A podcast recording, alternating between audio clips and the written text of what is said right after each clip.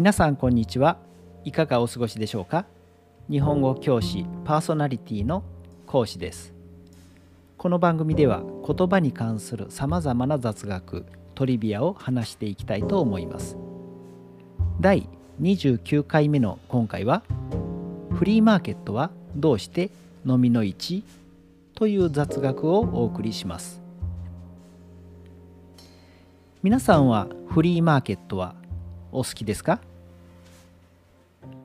自分のところでは不要になったものやもらい物などを持ち寄って安く売りに出すイベントですね。私はたくさんのものが出品されて多くの人でにぎわっているあの雰囲気がとても好きですから家の近くで開催される時には何かを買う目的がなくてもドライブがてらよく行くことがあります。最近ではインターネットでもメルカリなどフリーマーケットのアプリも大人気ですね。そしてフリーマーケットのことをもっと呼びやすいようにフリマと短く言うこともあるようです。このように今ではすっかり私たちの生活に馴染んでいるフリーマーケットですがもともとは飲みの市と言われる催しでした。別に飲みを販売しているわけではないのに不思議ですね。では一体なぜフリーマーケットのことを飲みの市と言ったのでしょうか。このような催しは実は日本で発祥したわけではなくもともとはフランスのパリ郊外で行われていた中古品の露店市のことでした。初めの頃は本当に古臭いものばかりで特に衣類などには飲みが湧いているんじゃないかと思われるようなものも出品されていましたからこのような催しを揶揄してマルシェウ・プス飲みの市場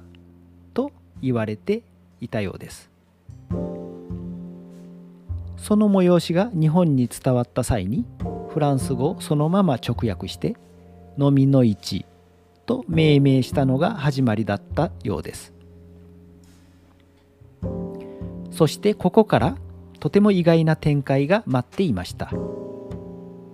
このような飲みの市はイギリスにも伝わり同じく飲みの市が英語に直訳されました。飲みを英語で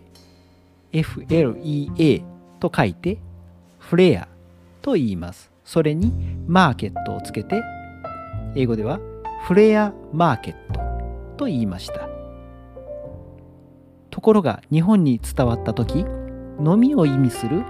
フレアの発音を自由の意味のフリーと聞き間違えたようです。そしてフリーマーケット。あ、自由なマーケットなんていい呼び方だ。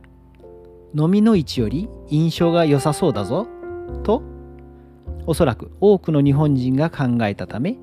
今のようにフリーマーケットと呼ばれるようになったようです。このように今私たちに馴染みの深いフリーマーケットという言葉はもともとはフレアマーケットであり自由な市場ではなく本当に飲みの市という意味だったということです。ちなみにフリーマーケットを英語に訳すともともとの飲みの市を意味するフレアマーケットと自由な市場という意味のフリーマーケットの2種類があるようです。つまり日本人だけでなく英語圏の人も今では自由の意味でフリーマーケットという言葉を使っている人もいるようですから面白いですね。いかがでしたか？今回はフリーマーケットはどうして飲みの市？という雑学をお送りしました。以前のように活気のあるフリーマーケットに自由に行ける日が来るのが待ち遠しいですね。それではまた日本語に関する雑学でお耳にかかりましょう。ごきげんよう。さようなら。